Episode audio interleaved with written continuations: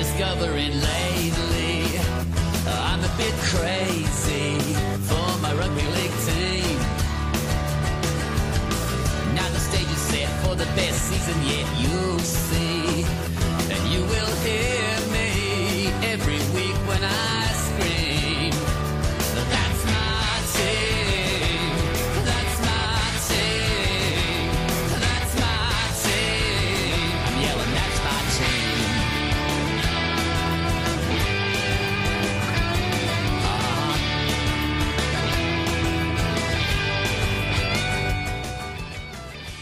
Ah, yeah, the Hoodoo Gurus giving it the old rugby league go. Love that song. Uh, and uh, Sammy as well. Special place in your heart, is it? Stacey Jones Rugby League. Still remember it well. I think Vossi was the commentator on that. He's got a face full of turf for his troubles. I still remember all the little one-liners. It's just great. It's, like it's like the old, you know, for those who are slightly older, the uh, Jonah Lomu rugby, uh, or the Yep. uh, it's like a Yep. demented mole in there. Jonah Lomu. Yes, so that Sivi was, Vatu. uh, oh, he's a bit later, but um, I always like the commentators. I, I know the funny thing with that rugby league game when commentary wasn't as fluid, although they haven't really fixed this, but it would be like uh, it's the New Zealand Warriors up against the Gold Coast Titans. You know, they just insert clearly insert the name in there, which is fine. Um, straight down the hey little little and adds the two.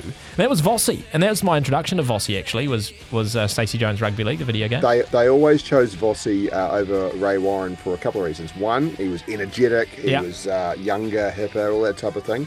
Also, uh, Rabs hated it. of course, Rabs did. Yeah, and he wouldn't fly to the studio to do the recording. Yeah. Uh, I will not hear a bad word said about um, Absolutely uh, not. The, the absolute icon that is Absolutely Ray Warren. But no, he didn't. He, that wasn't his go. That's all right. He's uh, he's not one to, to fake that emotion. Uh, and I, I maintain, as I've said before, Sammy, in my entire journalistic career, the only person I ever asked for a selfie with after uh, after interviewing them, Ray Warren. I was, Oh, and bet he was- obliged too. Yeah, was cool. A, he- a lovely man. he- lovely man. He gave uh, he gave us a message uh, for our wedding. Actually, like I was working uh, on a weekend show at the time, and my host said, "Hey, um, Sammy here's a big fan of yours, and he's uh, getting married in a couple of weeks. Can you just record him a little message?" And I, we got a message from Ray Warren for me and my wedding. It was quite funny too, but uh, I won't uh, I won't relitigate. But the great man. We, uh, and without divulging too far away from where we are, when I went interview him, it was uh, 2008 when the uh, Warriors were on the, uh, uh, trying to make the grand final. They got caught by Manly uh, in the penultimate week, uh, and it was a chance to go over there to, and talk to. Ray Warren, we met him at his, his favourite country club. He talked all things rugby league. It was wonderful. He said to myself and Harley, the cameraman, he said, "You guys should come up to the to the commentary box during the game." Like like like hell we're missing that opportunity. And uh, when interviewed the Warriors boys, told them, well, you know, said, well, what have you been up to over Evan Semi? He said, oh, I interviewed Ray Warren. They go, oh, wow, what was it like? And it, I said, I just invited us up to the commentary box. They got flogged. Warriors got flogged by, by Manly. So a bit of a, a dark mood in the shed. But obviously we went up pre-games, and you could tell, like, you know, that uh, you know, Gus everybody else rolled their eyes when he came. He's like, "Oh God, it's another Rabs charity case." You know, like he's, invited, he's invited somebody else, and so he took a bit of a look sure. around, and then just kind of got out there, let them to do their job. Yeah. I went down the sheds afterwards. We were talking to some very depressed players, and once we finished, put the camera down. Michael Witt and Grant Rovelli walked over to me and go, uh, "So, what's it like in the country box, Rabs?" you know, like everybody, everybody loves Rabs. Oh, they do, everybody loves yeah. Rabs. Uh, I, I, mate, co- commentators, um, notoriously, I use the word notoriously, are um, uh, polarizing. You know, some people love certain commentators and some people can't stand them. Rabs is one of the very few that I think is universally liked. I've never met someone who doesn't like Rabs' commentary.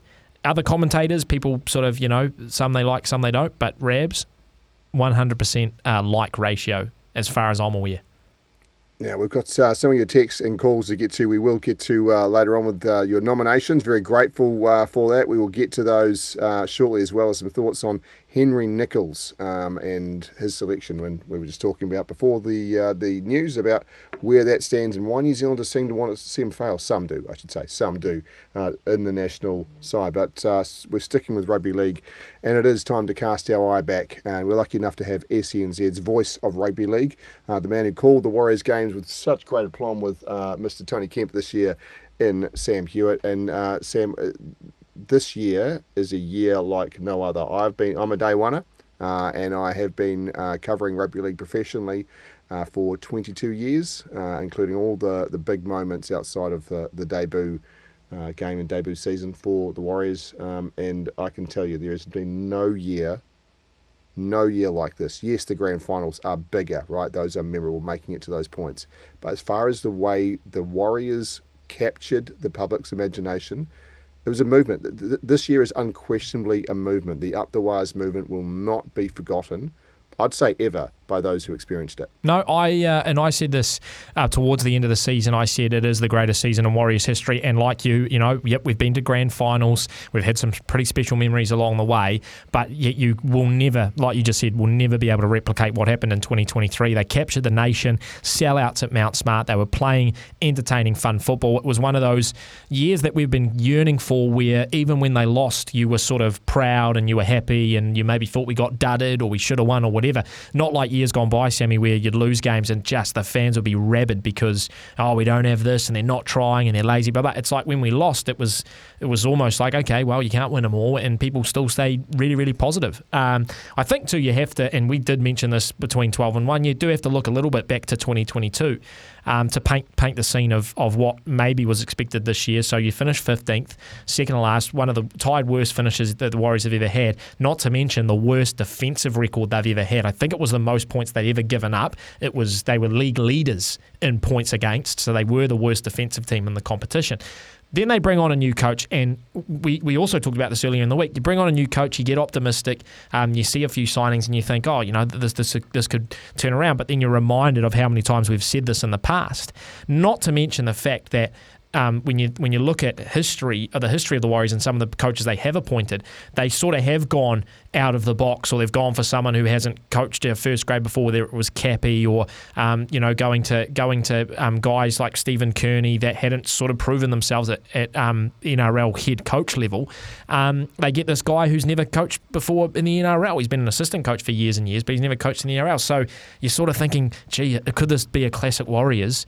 And you know we, we, we just it's all goes belly up and, and even though we want to see consistency with a coach you know how long will he last etc um, so that was the scene I think set at the end of 2022 for 2023 um, and it was almost like first game First game was really encouraging. I mean, Newcastle, I think, scored in the first like two minutes down in Wellington, something like that. I think it was Phoenix was Cross or early, yep. And it was like, oh my God. I said to Kempi, I was like, oh, I wasn't with Kempi actually, but I, I said to my co I was like, oh my gosh, is it going to be uh, here we go again type stuff? But um, defensively, they held a lot of resolve. Um, you know, Jackson, I, that first game, Jackson Ford made a couple of breaks, and I thought, jeepers, who's this kid?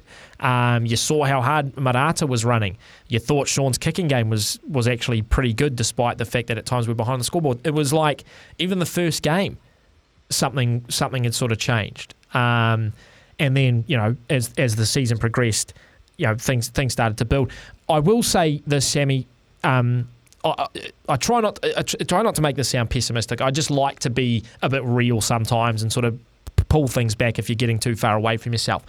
The Warriors had a, had a great schedule in 2023. We didn't beat a team inside the top four, right? We didn't beat Penrith. We didn't beat Brisbane. We didn't beat Melbourne. We didn't beat any of these any of the bigger names. We cut we got our bread and butter off the back end of that schedule where I think we won like 12 of 13 or 14 games or something, you know, in that in the back half of the season against teams that were mostly outside of the outside of the top 8. There were some great wins in there, like beating Cronulla, but they were starting to slide, beating Parramatta, etc. But um, you know, we we still lacked the performances against the the big names. Um, and we lost to South as well. I remember in the rain at um, at Mount Smart. So, you know, it against the Roosters. There was plenty Yeah. of opportunities that that went begging for the Warriors, and there's a ton to work on. And look, Sammy, you, you've always been one to call a, a spade a, a blunt digging instrument. You, you don't hold back on it. Uh, and but the thing is, Sam, is that anyone who listened to your commentary through the year, it- here's what I'm saying. And I don't mean this as an insult, uh, mate, but you're not the type who's capable of faking enthusiasm. Uh, you you That's don't fair. get excited. You don't get excited if you're not excited about it. You're not going to sound excited Mhm. we've all heard, heard the, the highlights uh, throughout the year, and for those who listen to the games as well, you just about lost your voice every game for the what was being put on the field. We were drawn into matches that we shouldn't have. We saw we saw things that we shouldn't. My, my young fella, uh, ten years old, is a Warriors fanatic, and uh, we were listening to SENZ as I was taking him over to uh, to his uh, oceans training, his uh, surf life saving, and he we were talking about performance of the year. He goes, "That's easy, Dad. It's three straight away." I said, okay, what you got? He said, first, the Warriors against the Sharks, that comeback win. In Australia. He, he, he, we were mesmerised by that as we we're watching. Then he then said Warriors versus uh, the Warriors versus Knights. Obviously, just the occasion being there that that was super special, being the uh, the sold out home final.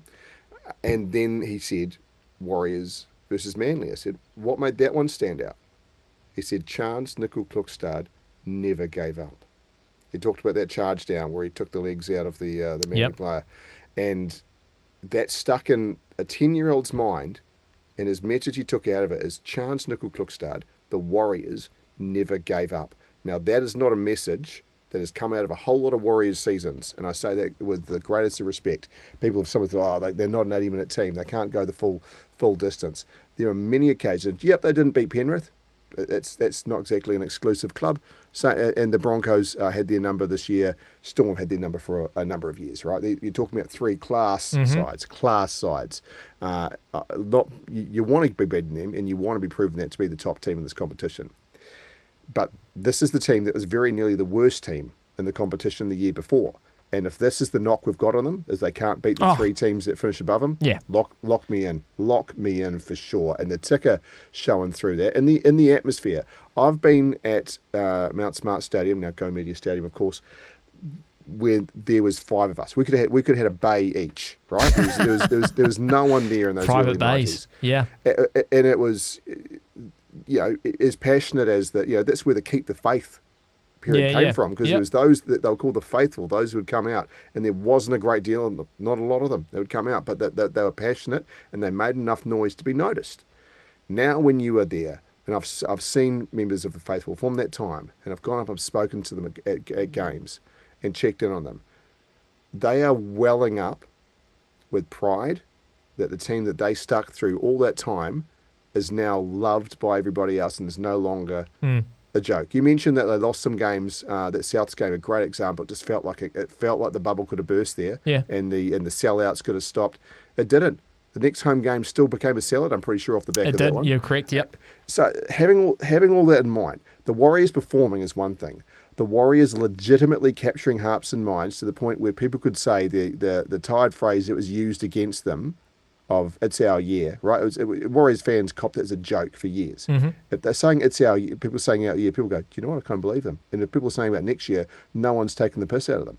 No. That's, this this is a remarkable scenario, but the Warriors have to make sure they get themselves in the scenario to bounce back. I call it second year syndrome in rugby league, and that's a big, big one. Oh, and it happens. Andrew Webster. It happens all the time. Cowboys, um, Cronulla, they've all gone through that second year, um, not living up to the hype, and Cowboys in particular last year. Um, but you know you, you're spot on with, and I, I I've been saying this all year when when people are talking about the the rugby versus rugby league debate, and we don't really need to have that. But people get upset, the rugby side get upset and sort of say, oh, you know, why it, why why can't we have both? Why can't we compare? And I've always said you need to understand where rugby league fans have been for the last 25 years, Sammy, and that's what you were just saying before ridiculed, made a joke of. If you're a Warriors fan, you're the you're the laugh laughing stock in the office, um, and they had they had to wear that for years and years and years. And some people fell off because it was you know they didn't want to be a part of that. A lot of people stayed with them, and now they're they're they're at the top. And and why not sing it from the rooftops? You know what I mean? Um, because that's what sport is all about: is going through those hard times, make the the better times even sweeter. The day will come where the Warriors do win a premiership, whether or not it's next year or in 25 years. The day will come Yeah, well, and it will make up. I'm telling you right now, it will make up for all of those years that have been so tough. The, the elation, it, very very emotional year, charged you know charged with emotion every game. I was excited every game. You mentioned losing your voice uh, or losing my voice.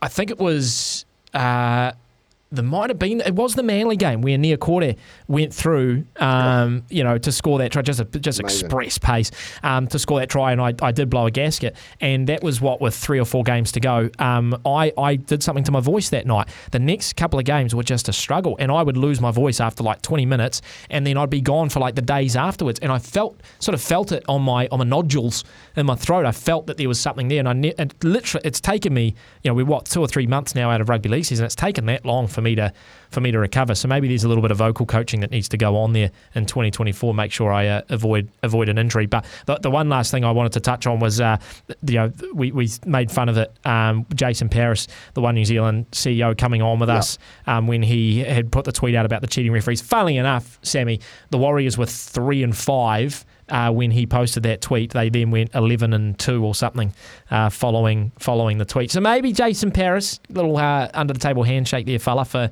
for helping the Warriors out in 2023. Don't underestimate that. He copped plenty, and I think that he chose uh, a few words poorly. Uh, so I'm not going to stand here and defend him. I, I don't. I don't um, put up with um, abusive referees, and I think some, uh, some a little, a few lines were crossed along the way there. But what he what, uh, what he was talking about this, for me that what hit home was a subconscious bias. Now I don't think for a second a referee goes in there going, I, I want the Roosters to No. win instead of the Warriors. Of course right? not. But they're a side that you're not used. They haven't been under pressure for the calls. You don't. If you think for a second that the Melbourne Storm was were purely successful because their players were very gifted on the field, you're missing the point. Cameron Smith broke referees' spirits. Cameron Smith would go up and be in their ears so often that subconsciously, you know, you know, do you know what? That's not worth blowing a penalty for. I'm, I'm I, I can't, I, I can't stop them talking. It's ju- it gets exhausting. Not they're not weak. They're human referees, and subconsciously in the back of your head is like, is that worth blowing? Is that was that worth blowing? I don't. Acu- I'm not accusing anyone of cheating. The Warriors were a side that was easily easy to penalise because there was no blowback. They don't live in New Zealand. They don't wear the pressure that came with it. No one in Australia ever stood up for uh, New Zealand copping a, a bad call or otherwise. They don't feel that pressure. No. But you do when it's a, a Sydney team or a Brisbane team or whatever it is. So uh, I'm, I'm down with that. Now listen, we I want to talk about a few other things in the rugby league Yep, world. please So do. We're gonna we're gonna take Shaun Johnson out of this because we just we all have glowing praise for that man achieved this year and uh, the Dally M thing. Uh, off the back of that, I've actually deprioritised for me the value of the Dally M. Um, the Rugby League Players Association Award is an MVP style award voted by the players rather than this. Like you can tell me that you know Shaun Johnson, like you said, zero points, like not getting a point out of a game he kicked the winning drop goal in. If this is how you're going to mark it and you can't control these factors uh, by performance, you, you should be shouldn't be judged in a fashion like that. And um, uh, Kalyn Ponga had an outstanding year, but he wasn't the best player in rugby league uh, for that No, year. no, So, hands down, uh, not. so, uh, but outside of Shaun Johnson, who stood out for you as a player within the Warriors in the NRL this year? Gee, that's a that's a great question because you could pick a number of them. Um, I I tend to lean towards Wade Egan um, because I think the stats or, or the games will show that the, where he went off injured, the periods where he had to spend time on the sideline, um, you know, because he had a few head knocks and stuff, the games that he missed, um, we missed him big time. And that might be a product of the fact that we don't have uh, uh, like the genuine number two, um, Yeah, like depth is an issue. Co- correct, much, yeah. correct. But but I still think what he has offered the Warriors over the last couple of seasons, genuinely one of the best hookers in the NRL. Like genuinely one of the best Yep. hookers. Um, and you, you hear the, the thing is too. Don't take it from me. Listen to um, you know the the former players over in Aussie. Listen to um, I think it was uh, who was it at Melbourne? Uh, Welch, Christian Welch Yep. was talking about Harry Grant and said um, he studies Wade Egan. He said he studies Wade Egan. There's people that compare Wade Egan to Cameron Smith, you know, an, early sort of Cameron Smith. So I, I I didn't underestimate his his value to the team. But like I said, you know, you could you could throw down Tohu, you could throw down Addin, you could throw down Charnze, Charnze Charnze for effort, obviously, um, and for for Ticker and for putting putting some pride in the jersey. But um, I think I'm going to go for Wade. Is that is that cheating because he's not a New Zealand player? Did you want me to, No, to no, go no, New no. Zealand player? He's a Warriors, Warriors player. Yeah. What about fine. you? It- Uh, I go for uh, Charnze Nicoll-Klokstad because of where he came from, but not just that. What Charnze brought, I talked about my son before, mentioning that his, his all round effort. What struck me is, and it might be sound like a strange reason for, for people, but after that smacking by the by the uh, Broncos, the season's over, right? Mm-hmm. What do you do when the season's over? You grab uh, grab a lemonade, uh, you sit and talk, uh, and you, you start to you know you do whatever. Yeah. There's a fantastic photo uh, that the Warriors put out of Charnze Nicoll-Klokstad sitting down with his notebook, writing down the areas that he what he thought of his game, his notes, his feelings, and where he needed to improve. Wow. Then you Didn't saw, see you that. saw- you saw his performance as well in the uh, in the in what it meant to him to win uh, the player of the match in the Pacific Cup Mm-hmm. final as well. Uh, you can see the way, like most people just say, "Oh, I just want to thank the sponsors, thank my family." He he welled up with emotion and talked about that perseverance and that never giving up, where he came from to where he was, and the influence he had in that team. We are talking without even flinching, without even flinching about Roger Tuivasa-Sheck going into a brand new position when it comes to rugby league. No one's challenging it. Because Charnze Nicoll-Klokstad Yeah. has, has earned that spot so Yeah. dramatically. Think about that for a second. He was the heart and soul of the Warriors when he was there. Won the Dally M in that position. Many consider him to be one of the best fullbacks to play for New Zealand, and we're not even talking about him going into that spot. For me, absolutely remarkable. Uh, we uh, would be uh, loath as well. We cannot uh, go past without quickly talking about the Kiwis. Yes. Um, and we will be talking about them tomorrow because uh, they are going to be a finalist. They will be a finalist for either Team of the Year or Surprise of the Year. It has to be for what they achieved.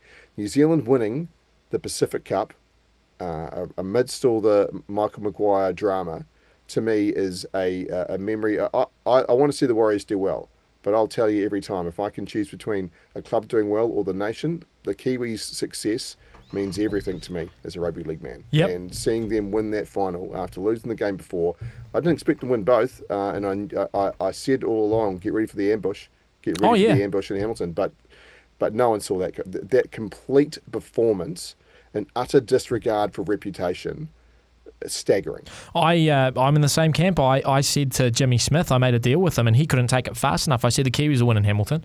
I think they'll come back and win in Hamilton. Said it to staff people. No one gave us a shout, and I think even the TAB we were playing like four bucks or something, which absolutely is pummeled, yeah, pummeled. yeah, yeah, absolutely. So um, the Kiwi look, if you're a if you're a internet if you're a fan of international rugby, which you should be, because it, it's a fantastic product when it gets put on show. You know, specifically the Kiwi Australia rivalry.